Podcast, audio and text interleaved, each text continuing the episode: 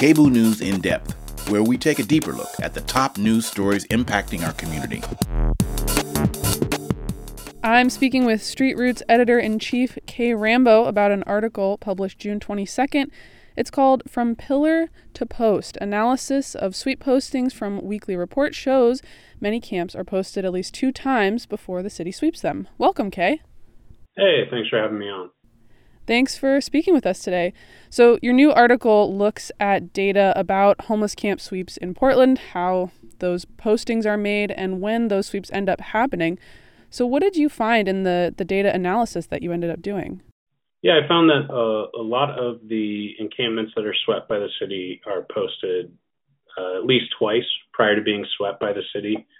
Um, the week that I used to base my analysis, 59% of all encampments showed up in consecutive weekly reports, which, according to the city, indicates they were likely posted um, at least twice.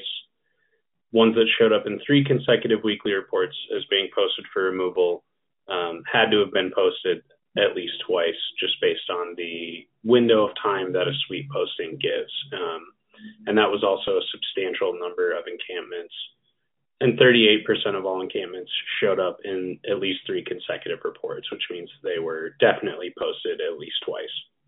So, how are these posts and sweeps supposed to work? I assume that the double posting, triple posting that you're talking about is is not the ideal.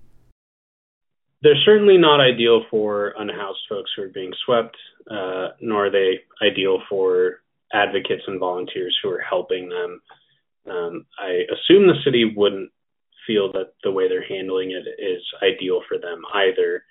Um, but essentially, you know, a, a sweep posting gives folks three to 10 days to move.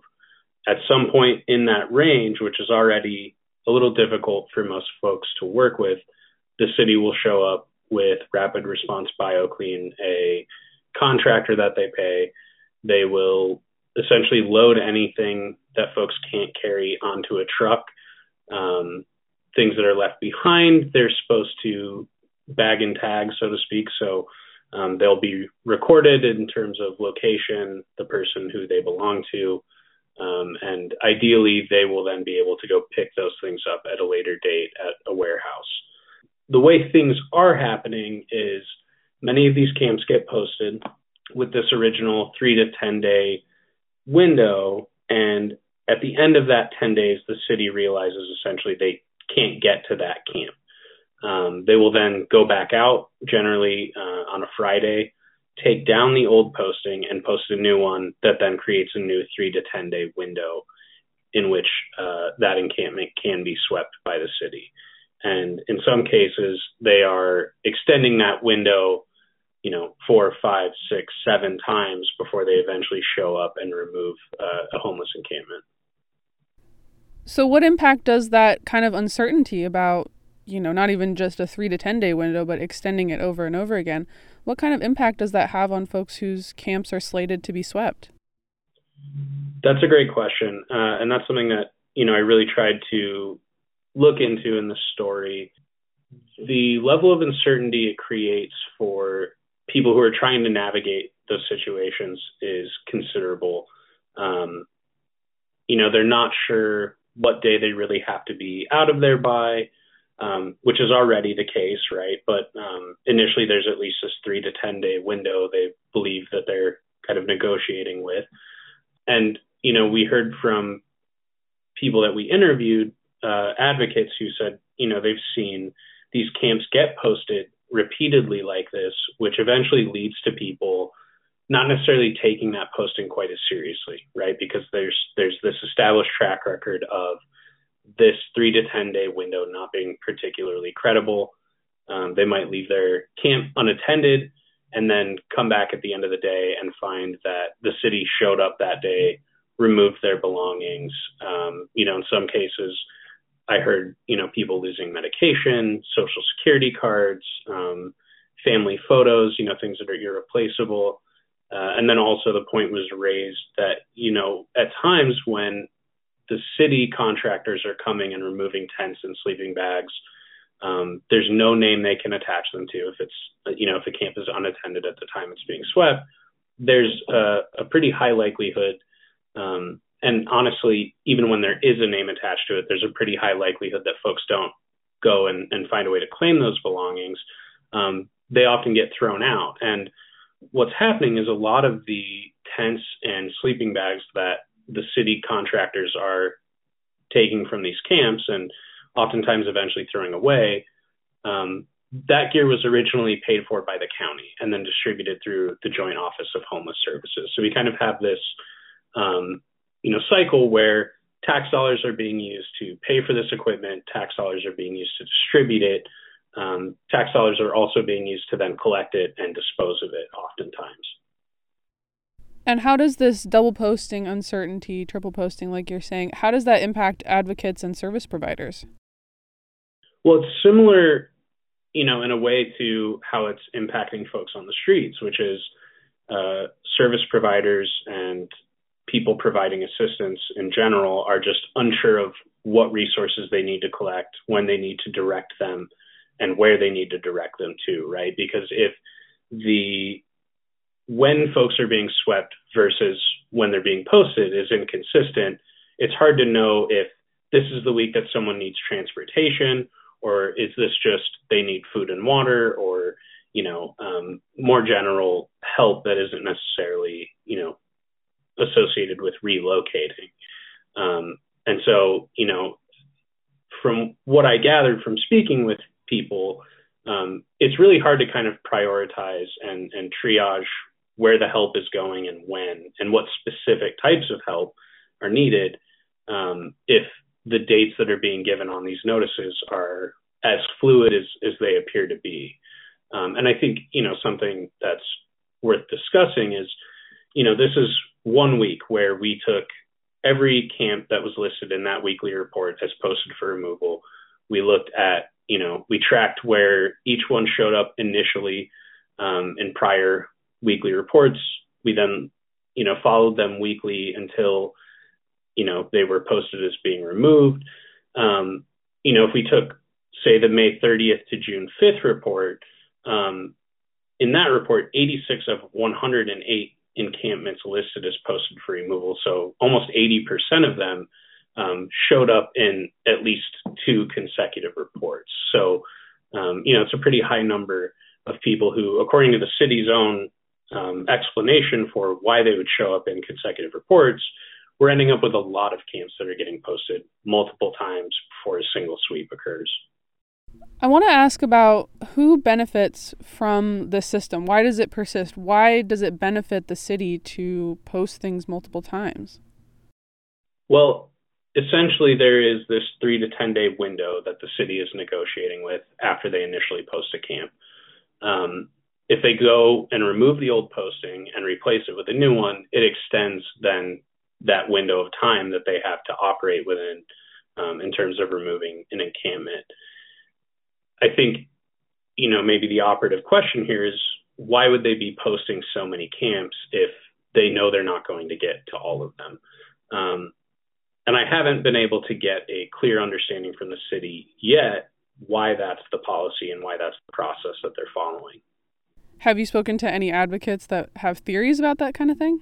Yes, and and there are a few covered in the article. Um, you know, I think the general sense from basically everyone I spoke to, aside from the city, was that um, by posting these camps, the people who reported those camps can then walk by and see that there's a posting there, um, and that there is to them, you know, some indication that you know, what they believe is progress in terms of just removing homeless encampments. Um, they believe that that's happening in some way, right? So, um, you know, I think whether or not it's intentional, it certainly will, I think, give people who are reporting the camps and are upset that they're there, um, and really their main concern is removal more than, you know, maybe providing some sort of long-standing solution or long-lasting solution um, it at least lets them go home at night and feel like something is being done on their behalf. Um, I think even, and I think that's the case, even if you know these camps aren't actually being swept in that three to ten day window, it does show them, I guess, that the city is listening in terms of how those particular folks would like things done. And I think, you know, the theory from some of the folks I interviewed is again, maybe it's not intentional, but there's certainly a belief that at the end of the day, it's of political benefit to city leaders who can then say, look how many encampments we've posted for removal, look how many we've evaluated. Um, and they are indeed still removing a lot of camps. Um, it's just clear that they are at this point willing to post many, many more camps than they are capable of removing in a single week.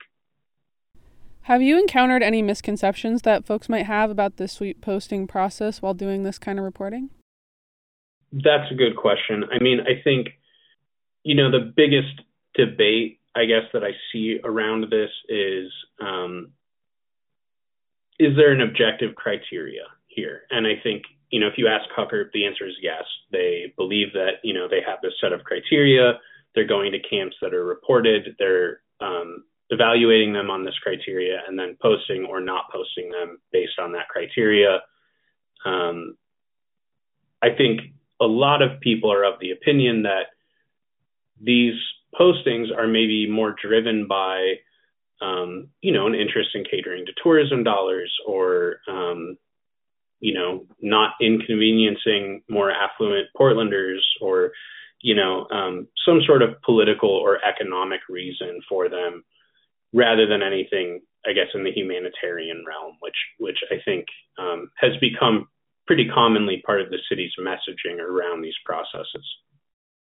So, how does your data analysis tie into the sweeps data that Street Roots is collecting for the Orange Fence project?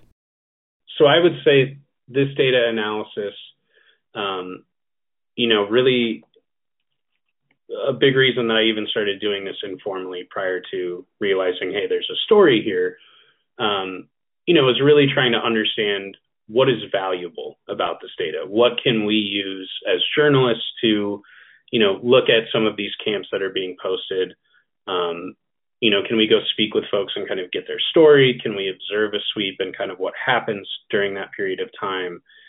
Um, you know, what I guess redundancies or um, fact checking and accountability value does our sweep tracker have in terms of evaluating the data that, this, that the city is publishing? Um, but you know, I think broadly, this story fits in very neatly with the Orange Fence project as a whole, and not not necessarily the Sweep Tracker. Right, the Orange Fence project is really focused on homelessness enforcement, um, impact. You know what, in terms of the policies that are here, you know, I think from an abstract perspective, you know, we understand what those policies are for the most part. We understand what they say, but what do they actually do, right? What's the real everyday effect that these policies have on people? Um, and, you know, I think not so much on the business community or affluent people who are, um, or even just, you know, housed community members who are maybe um, a little more upset about the visibility of poverty than the existence of poverty. Um, because I think those perspectives are really well represented currently in the media. Um, you know, but trying to look at things more from the human perspective uh, and understanding what do these policies do and mean for the human beings who they are enforced against. Well, hey, thank you so much for taking the time to speak with me today. I really appreciate it. Yeah, thank you. That was Kay Rambo, the editor in chief at Street Roots, speaking about a new article published June 22nd called From Pillars to Posts Analysis of Sweep Postings from Weekly Report show many camps are posted at least two times before the city sweeps them. You've been listening to KBOO News in depth. I'm Althea Billings. Thanks for being with us.